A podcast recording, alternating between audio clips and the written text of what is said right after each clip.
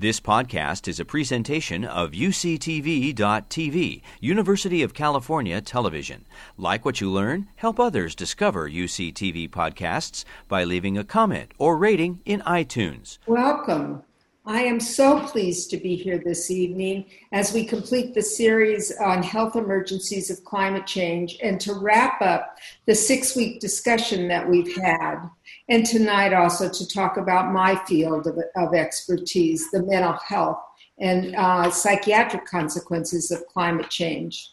I will be sharing the presentation tonight with Alex Trope, my colleague, who is finishing his residency here at UCSF.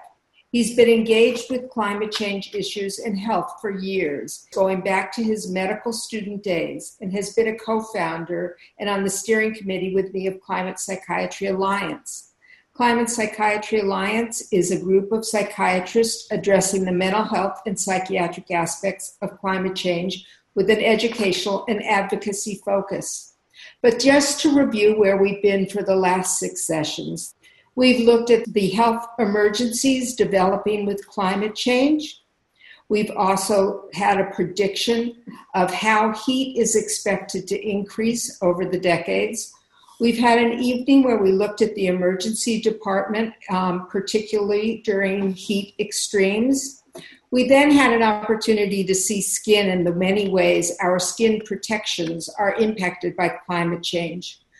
We also looked at the interface between COVID and climate change, an issue that is on all of our minds and of great concern.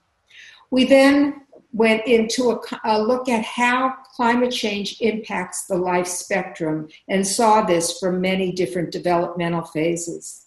And last week, we looked at how we breathe, the air pollution impacts, and allergens. But tonight, we're looking at the mental health and emotional experiences of climate change. So, this map shows the regional distribution throughout the United States of climate disasters that impact our health.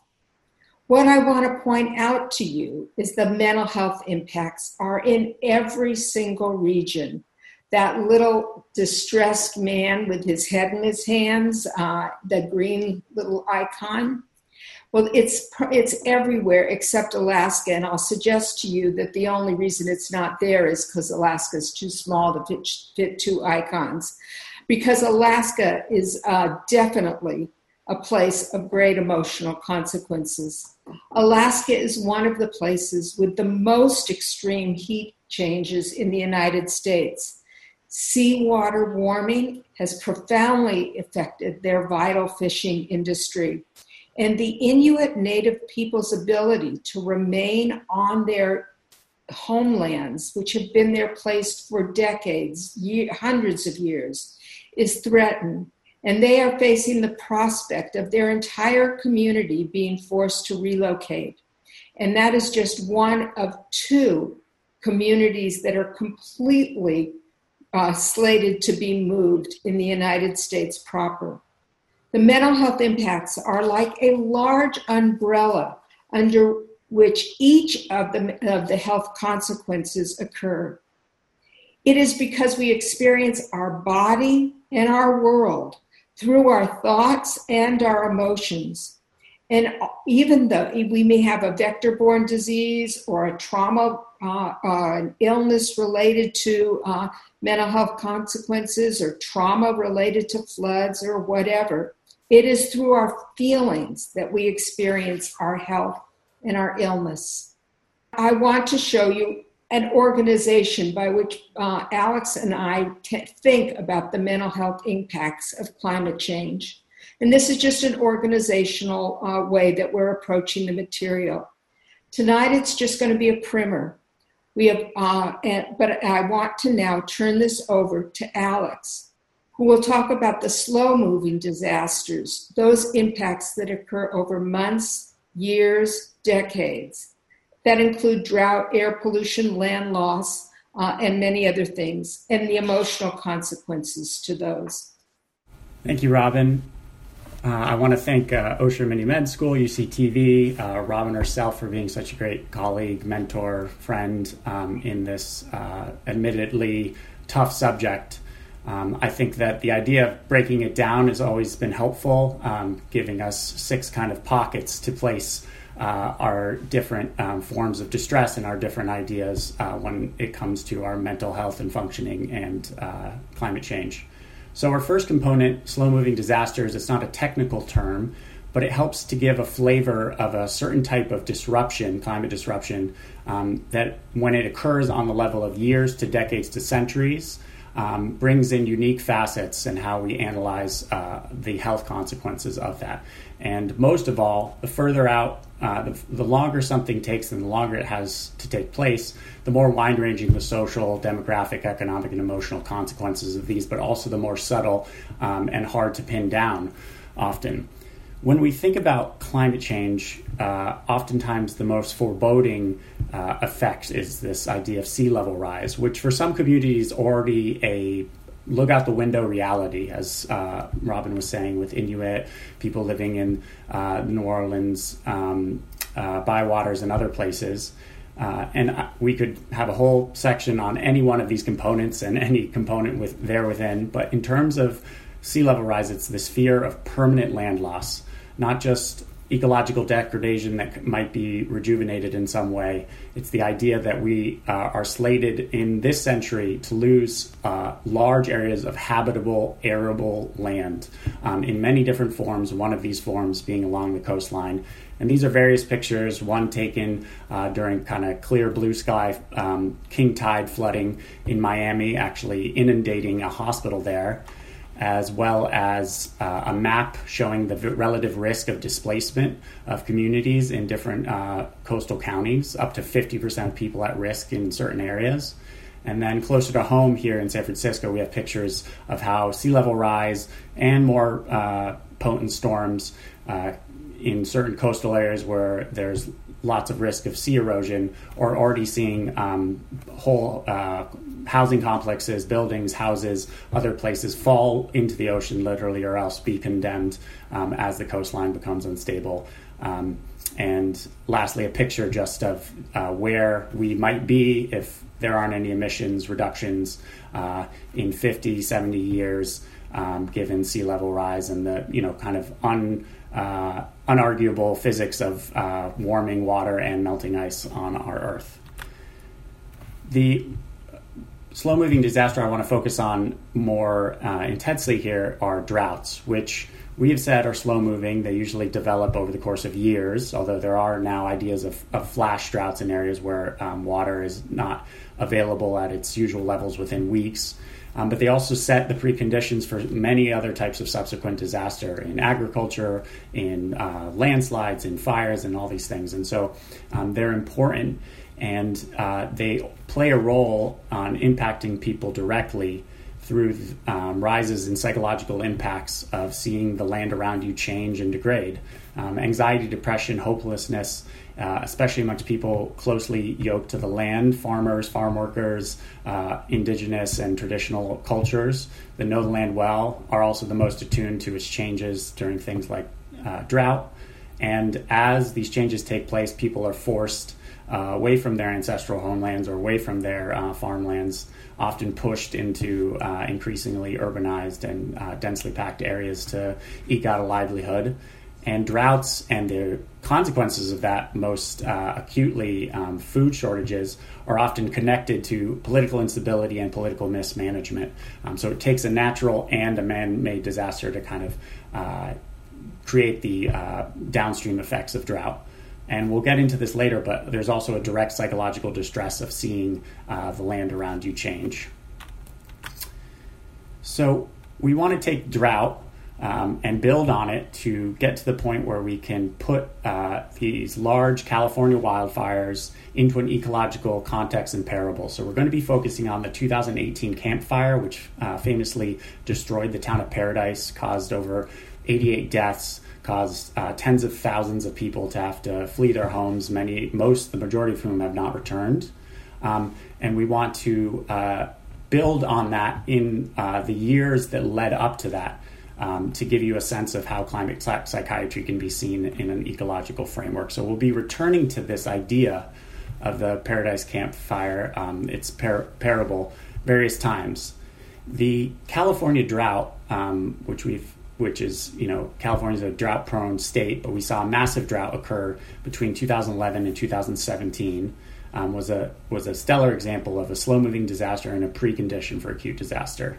The drought, uh, just between the years of 2011 when it started and 2016, uh, Ag- agroforestry estimates uh, say that there's upwards of 100 million trees that died, um, often left standing, desiccated, uh, ready to um, kind of be lit on fire uh, from the smallest spark. Um, it also caused wide disruptions in our famous uh, Central Valley agricultural system with huge layoffs and losses for families, farm workers there. And then it also kind of shot at the heart of California's ecology, which is our Sierra Mountain Range, which I really think of as the quite literally the heart of California, which uh, picks up precipitation, snowpack throughout the year, and then beautifully replenishes our aquifers, our rivers, our um, reservoirs over the course of year and is crucial not only for our agricultural industry but also for our, all our major um, cities which rely on water um, uh, siphoned from from the Sierra. Uh, so just putting that in mind is important to see that uh, years before a fire, the psychological and direct impacts of drought were taking place. I will now uh, hand it over to Robin to discuss something that goes attendant with uh, drought, which is extreme heat. Global heating, which Kristy Dahl from the Union of, of Concerned Scientists talked about in our session one, uh, was um, something that we looked at. She reminded us that the policies and actions that we do now will shape the inevitable increases in temperature. And that if we reduce the CO2 emissions through our reduction of fossil fuel com- combustion, we can have an impact on the inevitable heat increases.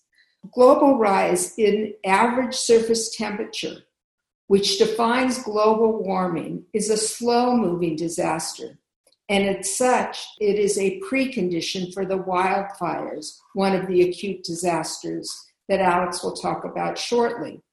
But extreme heat, heat waves, is an acute disaster in and of itself. There are very specific psychological impacts of extreme heat or heat wave.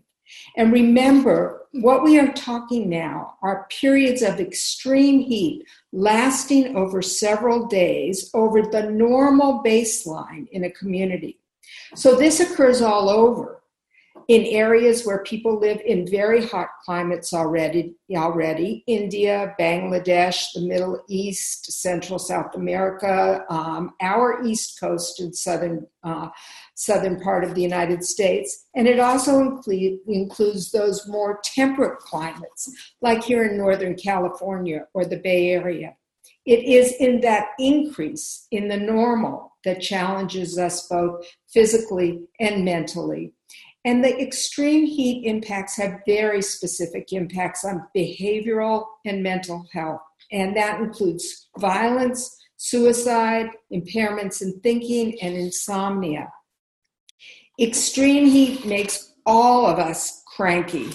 None of us feel good. We're more likely to have temper flares and feel listless. So, we all know through our colloquial language, it expresses this when we speak of being so hot headed or simmering with anger or so angry that my blood will boil, or the ad- admonition when someone is getting too feisty to, hey man, hey man, kill, pull out. But extreme heat goes way beyond crankiness with significant effects on mental health and behavior, especially for people who already have very fragile and erratic uh, impulse control. And although the factors contributing to this increase in violence are multifactorial, with economic factors including poverty, natural resource restrictions, social norms, political institutions, all contributing, there actually is evidence supporting a direct psychological and neurological contribution with a, a plausible hypothesis linking the role of serotonin which is the neurochemical in our brains that communicates uh, the uh, neurons, the serotonin metabolism as a contributing factor. Serotonin levels are known to fall as temperatures rise. And because serotonin is associated with aggressive behavior, it's hypothesized that serotonin depletion can contribute to violent acts under heat stress. This graph shows the increase in violent crimes, the red line, that are associated with daily temperature increases, the blue line. And there's a 2.6% more murders and assaults in the United States during the summer than other seasons of the year. And scientific studies show the data that one standard deviation increase in temperature, again, that increase over the baseline temperatures in communities, contributes to a 4% increase in interpersonal violence. This is a particular concern for me for domestic violence and violence against women, as well as there is a 14% increase in intergroup violence. This is a worldwide phenomenon. Additionally, the urban heat island effect makes place cities much hotter than the surrounding areas. The impact of the hard surfaces, the concrete and asphalt, contain heat. Dense, crowded buildings are a contributor, and the lack of green planting in inner cities all result in cities being up to 10 degrees hotter compared to adjacent suburban and rural areas. And this may have a contribution to the increases in summer violence in inner cities. On top of this urban heat island effect, condition, conditions of inner city poor who have, have substandard housing and often lack air conditioners create more suffering and morbidity and mortality for inner city poor. And this um, is, uh, is documented actually in a very interesting film, Cooked Dying by Zip Code, which was put out last year about the Chicago heat wave of 1995, when maps of inner city poverty laid over mortality from the heat waves were exactly the same. Suicide. I consider suicide a kind of aggression turned toward the self.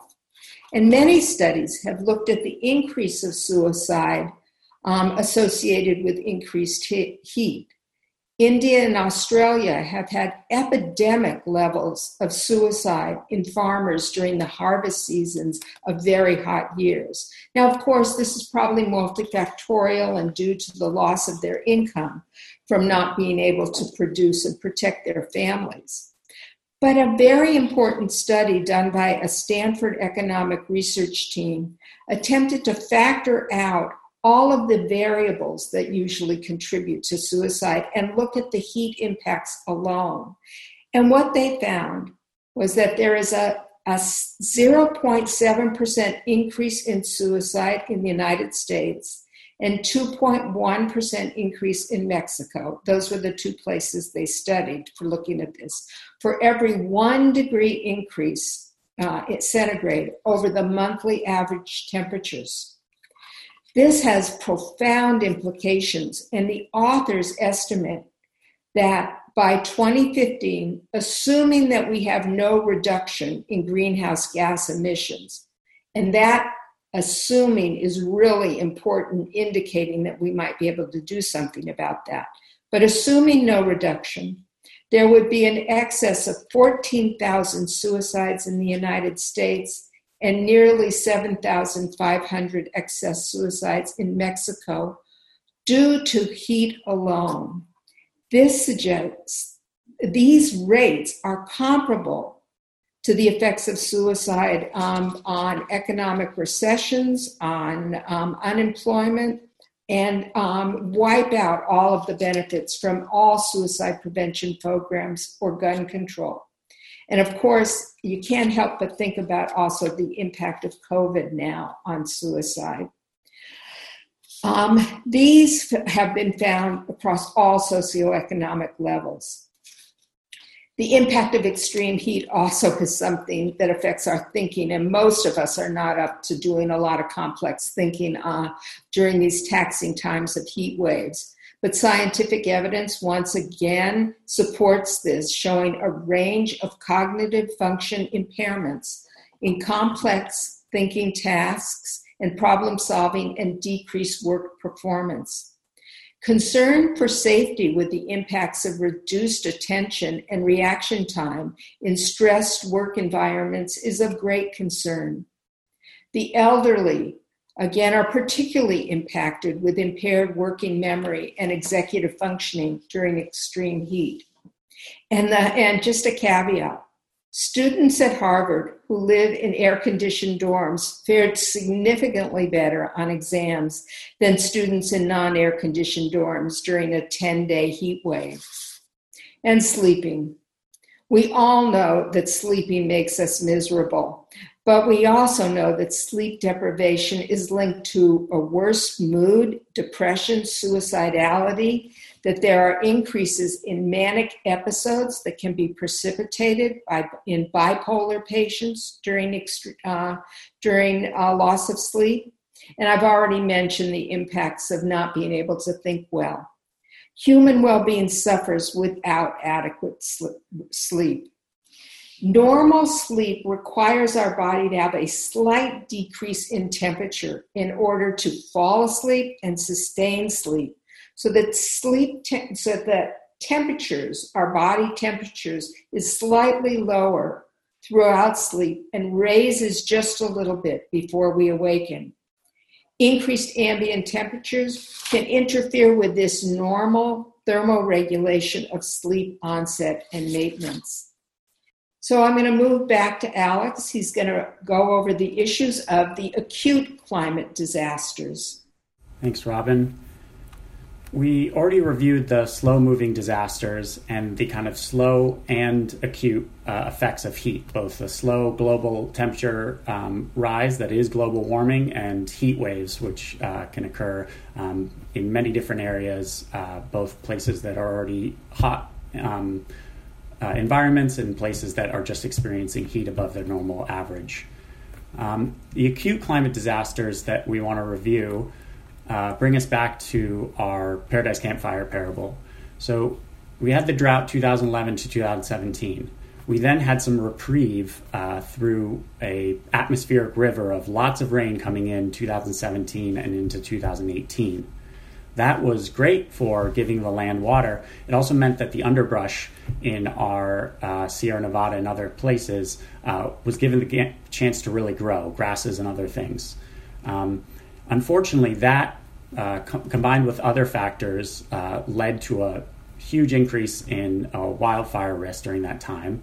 And the campfire set off by um, some public uh, electric utility work in the area, um, just caused a massive conflagration that we've already gone through in terms of the amount of losses, uh, uh, both economically and um, in terms of human community.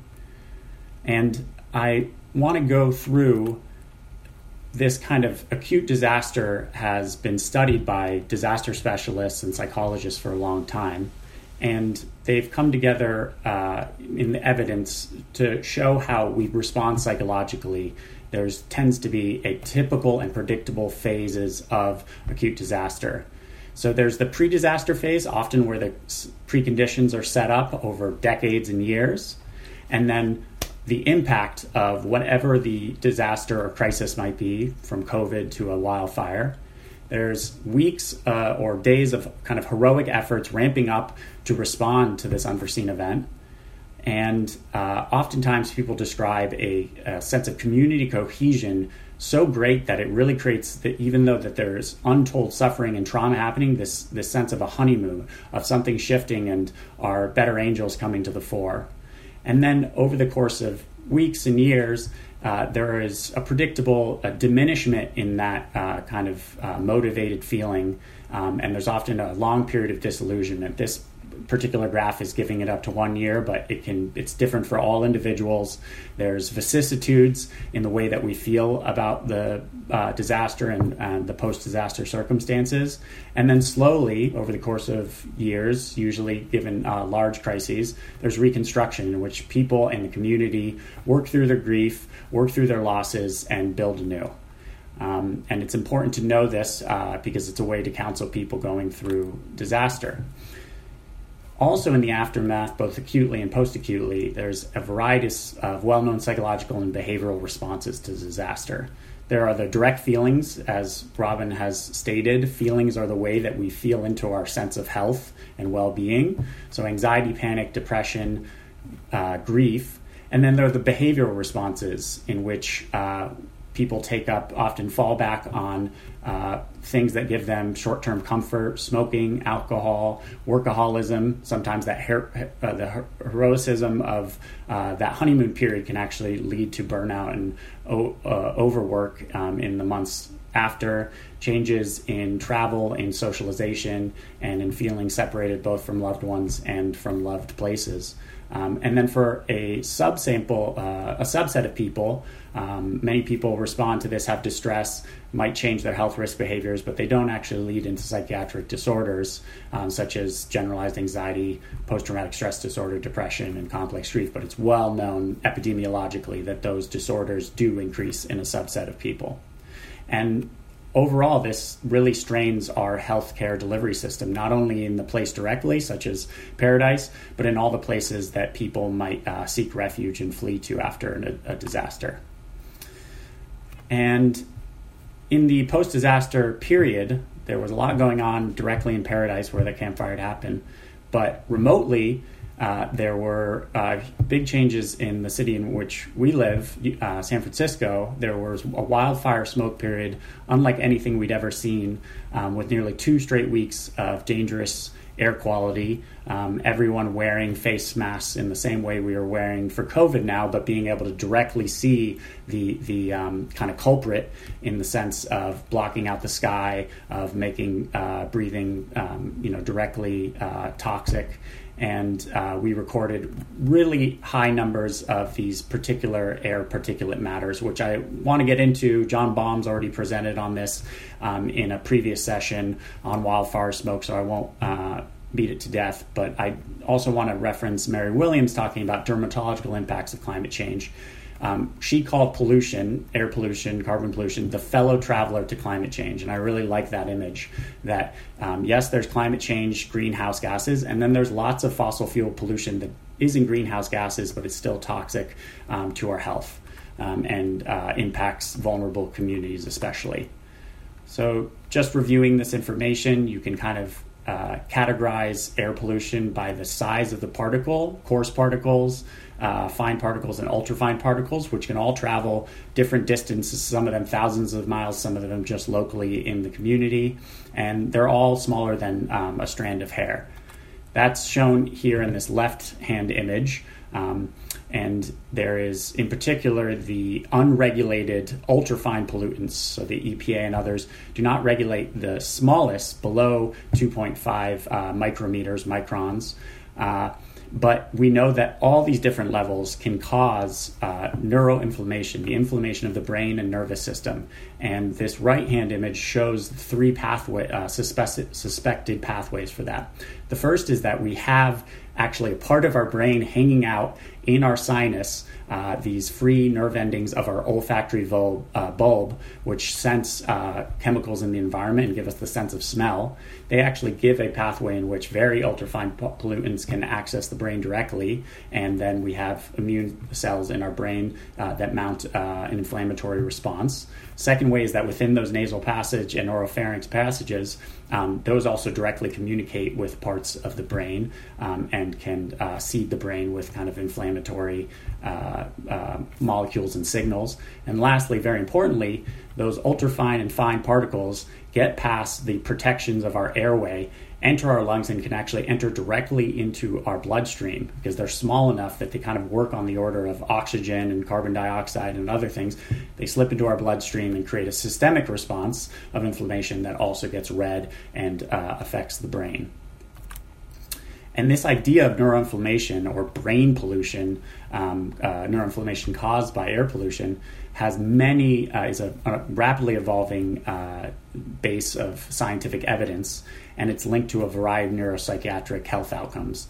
Um, some of those uh, uh, affect across the lifespan from smaller head circumference, lower IQs for children, uh, slower processing speed across uh, the timeline, both acutely for people um, directly exposed to air pollution at that time, and then uh, having lingering effects even after someone removes themselves from a polluted area.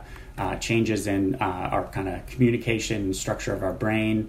And then these probably play some role in affecting uh, the incidence of different uh, psychiatric and neurological diseases in highly polluted areas. We've uh, there's links um, that have been studied both here and especially in highly air polluted areas like China.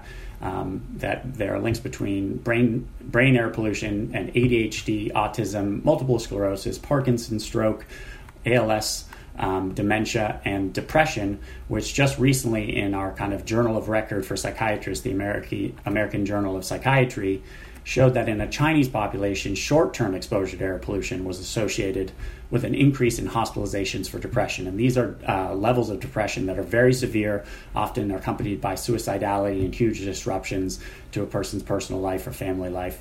Um, and they were found to be closely linked with the air pollution in China. So we could uh, imagine that possibly the air pollution um, decreases over this shelter in place COVID period uh, might be linked to the inverse of actually lowering the risk of hospitalization for depression during this time. And then, you know, we talked about the kind of post acute disaster of wildfire smoke lingering in uh, the air and atmosphere here. Here, I want to finally uh, finish up this acute disaster period by saying that you know acute disasters also have these this huge long recovery and disillusionment period in which uh, the losses are kind of tallied and dealt with, um, which in Paradise was a huge amount of buildings, a huge amount of displacement, homelessness for people, and losses uh, um, just materially that were uninsured, mostly for individuals rather than the companies and, and other uh, industries in that area. Um, and these dis- disaster responses are what we have to deal with as we then deal with knock on um, acute disasters occurring. And this is the kind of burden of climate change is that you trying to recover from other acute disasters as new ones come in and they overlap and they challenge various types of uh, systems, um, but especially we um, focus on the healthcare delivery system here and the mental health care delivery system. So we've gone through three components. Uh, I just want to take a very short break to remind us that this is a heavy subject. This is a lot to take on. I really appreciate everyone taking this course.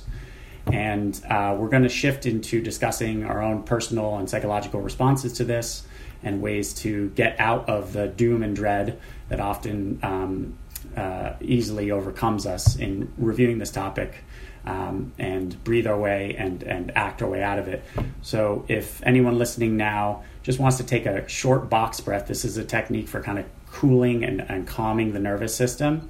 And it relies simply on taking a breath, holding that breath, exhaling, holding again, all on the count of four over and over. So, if we can take a big breath over four seconds, hold, release over four hold again. And you can continue to do that, but this kind of box breathing, all sides being the same, four seconds, I find really helpful. And I actually find very helpful to do when I'm uh, engaging a topic like this, going onto news sites, creating a, uh, a presentation like this. Uh, it a good reminder for me that I'm taking on a lot of uh, information that can cause my own psychological um, inflammation and emotional inflammation to take place. Um, so I want to move on to the fourth component, which is this idea of eco distress, which has a lot of different names. It's kind of a uh, a tower of Babel in terms of uh, different things refer, uh, being referred to. Um, but I think it's really important to acknowledge that um, our ecological shifts are creating uh, psychological responses, and there's a variety of ways to refer to this, as I said. There's psychological defenses, there's new syndromes being postulated, there's a wide range of emotions and feelings that come up. I think the most important thing is to know that we're not alone. If you've ever experienced this, uh, you know, we've gone through decades of climate denial, but currently we are kind of post denial, I would say, in, in a, a very important sense. The average citizenry in a in a poll said that upwards of seventy percent, the majority, believe climate change is happening. The majority believe that it's human caused. Higher than even the majority that believe it's human caused are worried about it for whatever uh, reason. And uh, up to 20%, one in five people is very worried in the sense that it uh, affects their daily thinking and, um, and emotional well being. And uh, the different ways you can respond to climate are the ways you can respond to any distressing experience. And so we're not attempting to memorize or create some new diagnostic system, but a graph like this just shows us that there are a variety of psychological reactions and experience that have been described both in our psychiatric literature, in uh, popular media, and in um, just social media of people uh, in, in different networks that describe what it feels like to um, face up to climate disasters and climate change awareness, uh, both directly and indirectly through the mediation of uh, internet and news and all those things. One book I want to bring our attention to that had a really great uh, image that helped to put um, some of what happens when we psychologically download climate change into our being uh, is this book uh, by a Nordic um, uh, academic called What We Think About When We Try Not to Think About Global Warming, uh, which really describes psychological defenses that are used to manage uh, eco distress.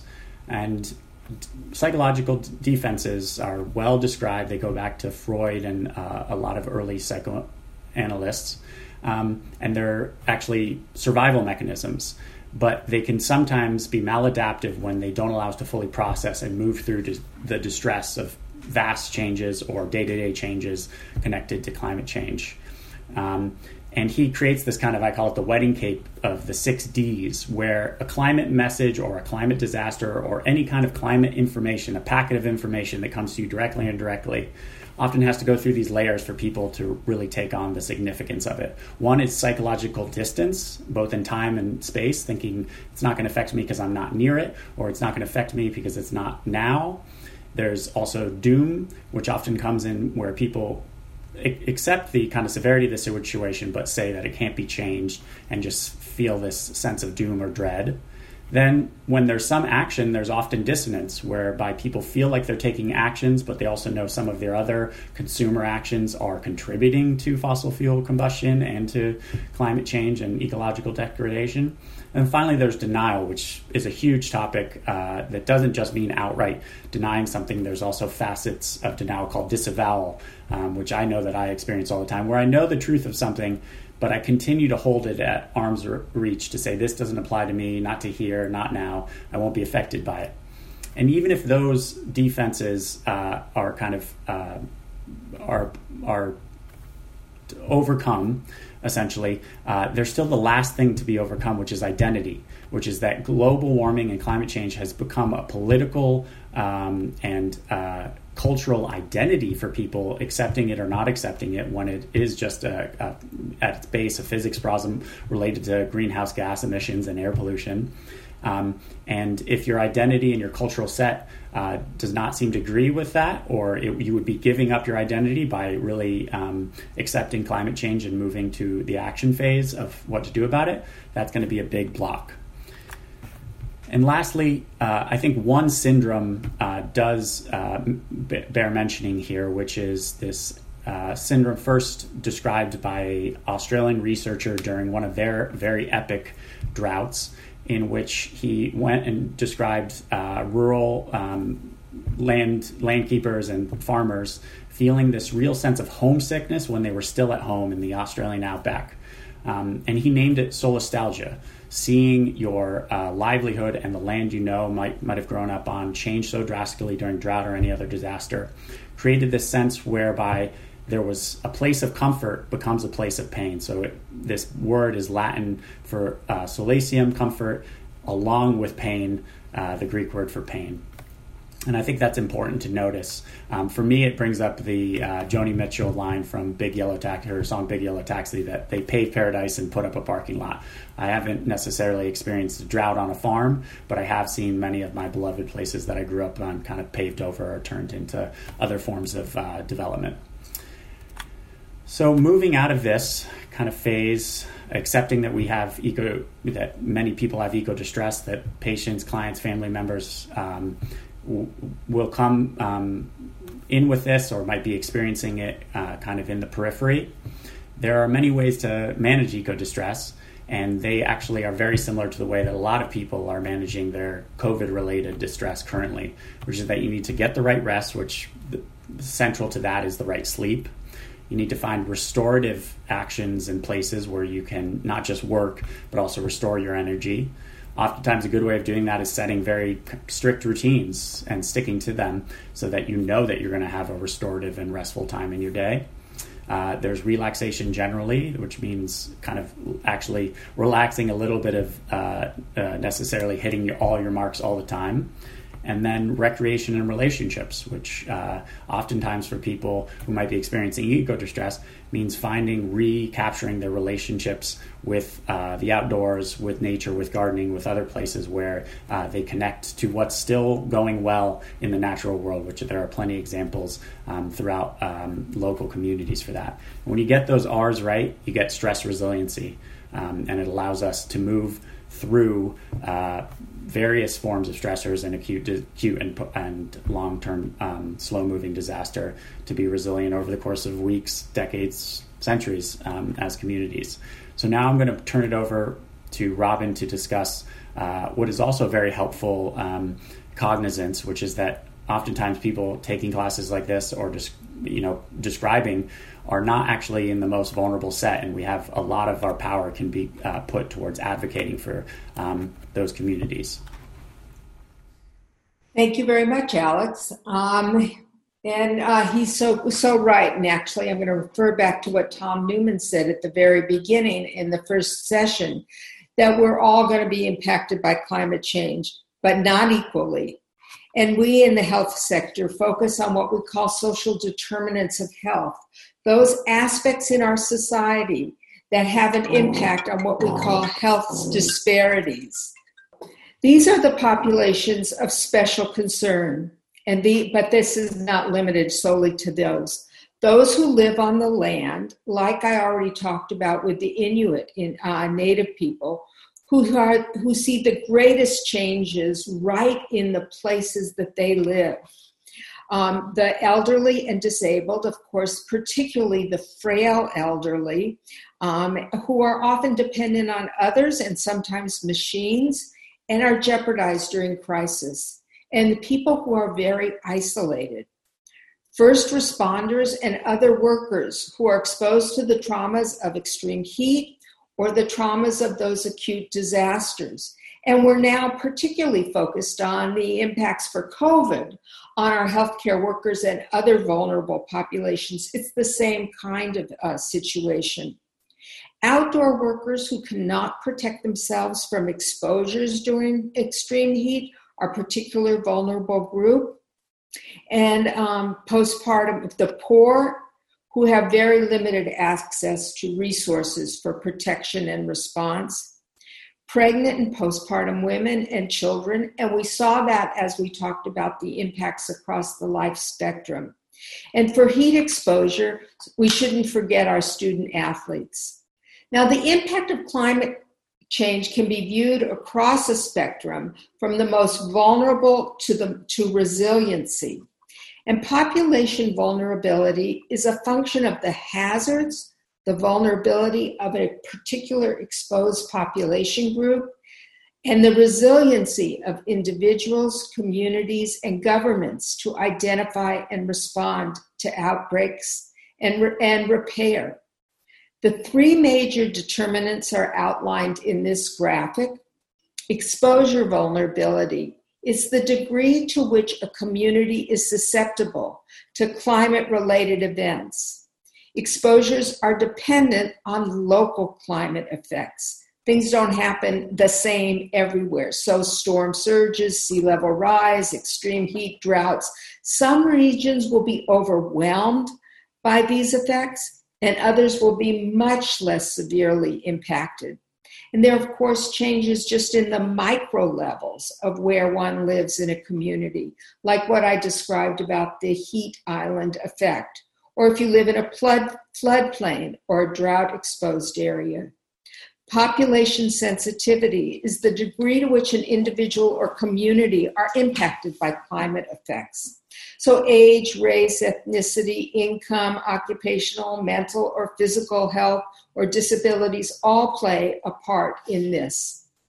These are the social dimensions that we consider multipliers of health impacts.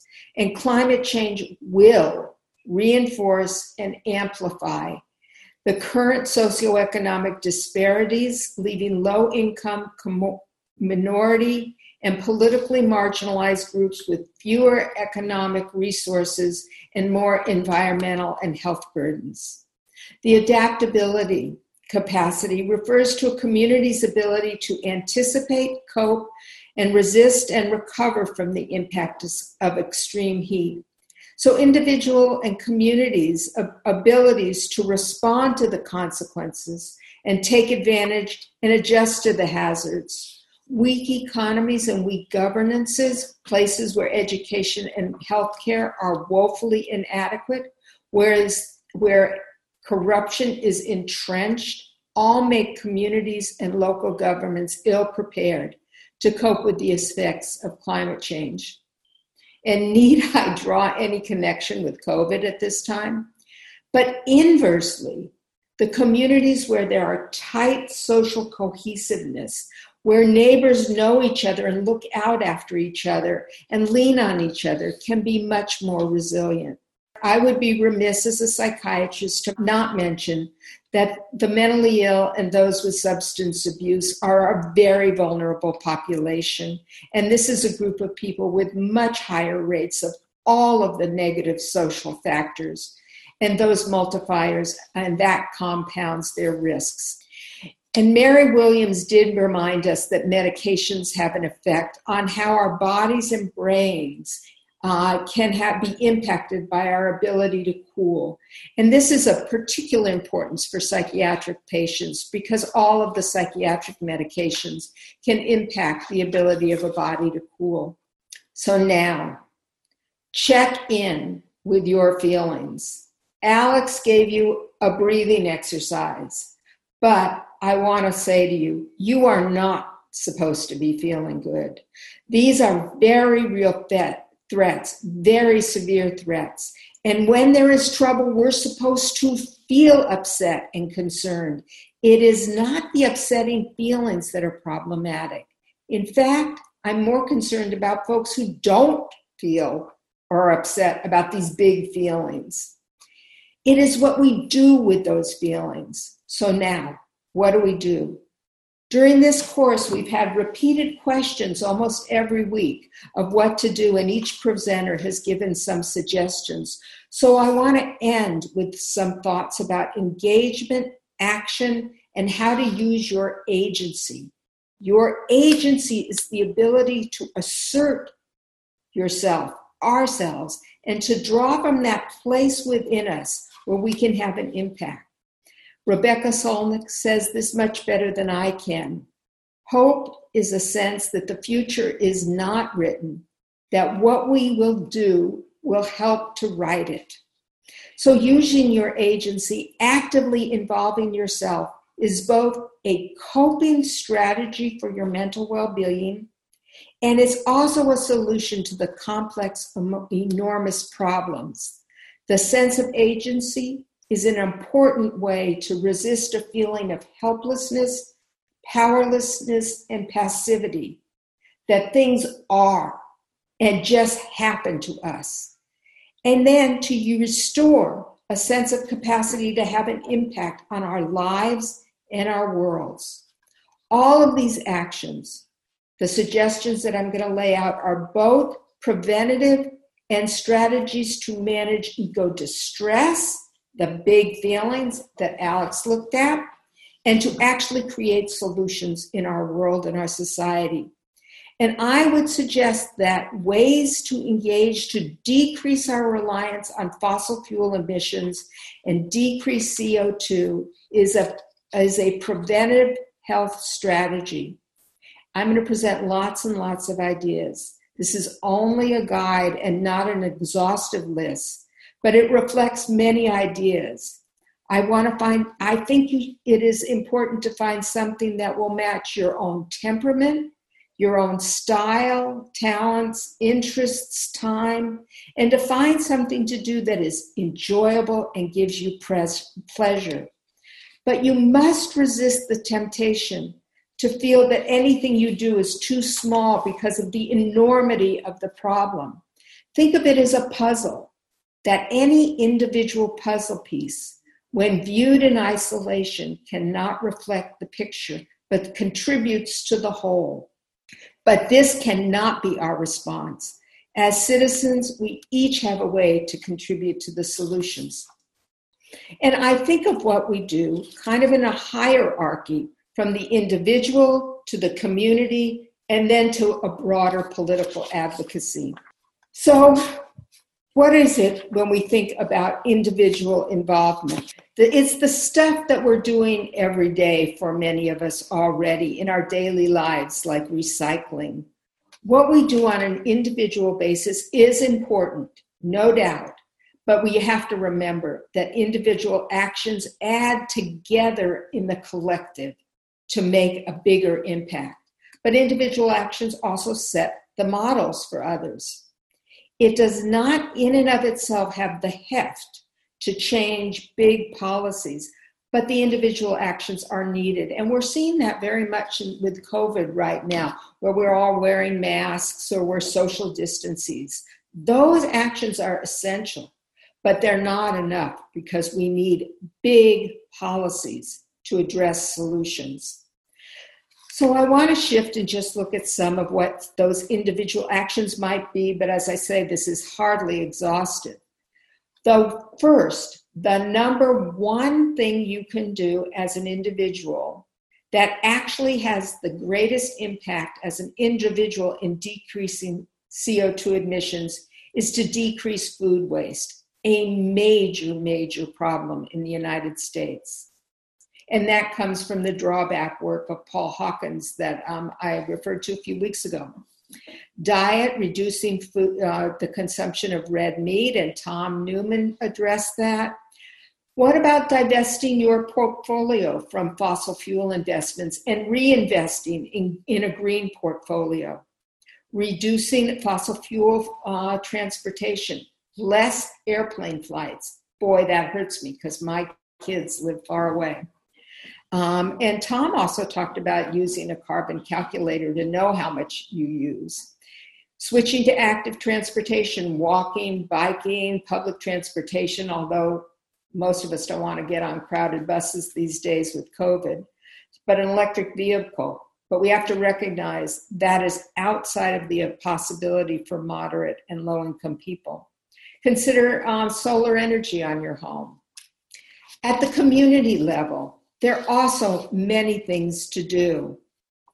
Um, and as I said, getting involved is one of the ways to take care of your own feelings. But you can engage with your community. That group involvement goes very far to decreasing the isolation, sharing the burdens with others, sustaining a sense of well being, and also contributing to solutions. So create cohesive relationships with neighbors. And that builds a strong web of community resilience. Engage in eco restoration, um, gardening plots in neighborhoods. This is really important for kids who get, when they start to get involved with nature, it develops that core sense how important nature is. Impact places where you have leverage. So if you're on an alumni, or if you're a church member, or any group, consider advocating for green, sustainable practices or promoting divestment from, from those larger groups' investment in greenhouse, in uh, fossil fuel investments. Speak out, use your voice. Write letters to the editor or opinion pieces to your local paper. Talk to your neighbors, your friends, your family. Share your concerns and worries and hopes and let them know this is important. But this is where the big muscle comes in. Political activism and engagement is the process of joining together to exert our power to have impact on policies. Now, I know politics now is supposed to be dirty and ugly, and we're fighting about it, but it's really where our leaders uh, assert policies that make a difference. And I want to remind you that Sheri Weiser spoke of restorative recovery from the COVID pandemic, which are founded in the principles of climate environmental protections as we come out of this COVID, uh, as we emerge out of COVID. The task is to create the policies for emerging out of the pandemic and reshaping our future in sustainable, just, equitable ways. But th- this means asserting political leverage to influence what will happen. Joining with others is both a way to expand your, your effectiveness. It is, it is where the biggest impacts will have in creating political change. But also, again, it diminishes that isolation. And the one that Alex said, how important it is that we together do this we addressed early on the most significant thing to do this year is vote, vote, vote. But voting is not the only thing, it is absolutely necessary. But we also have to do a lot more. We have to uh, protect the election and work toward access to polls for everyone. The election process is something to engage in that make sure that your political leaders who are running for office know what you think by speaking your voice at, at any of the ways to influence them they care about what um, about what it is that their constituents think but only their constituents who vote further than that once people are elected the work is not over it continues year after year after year.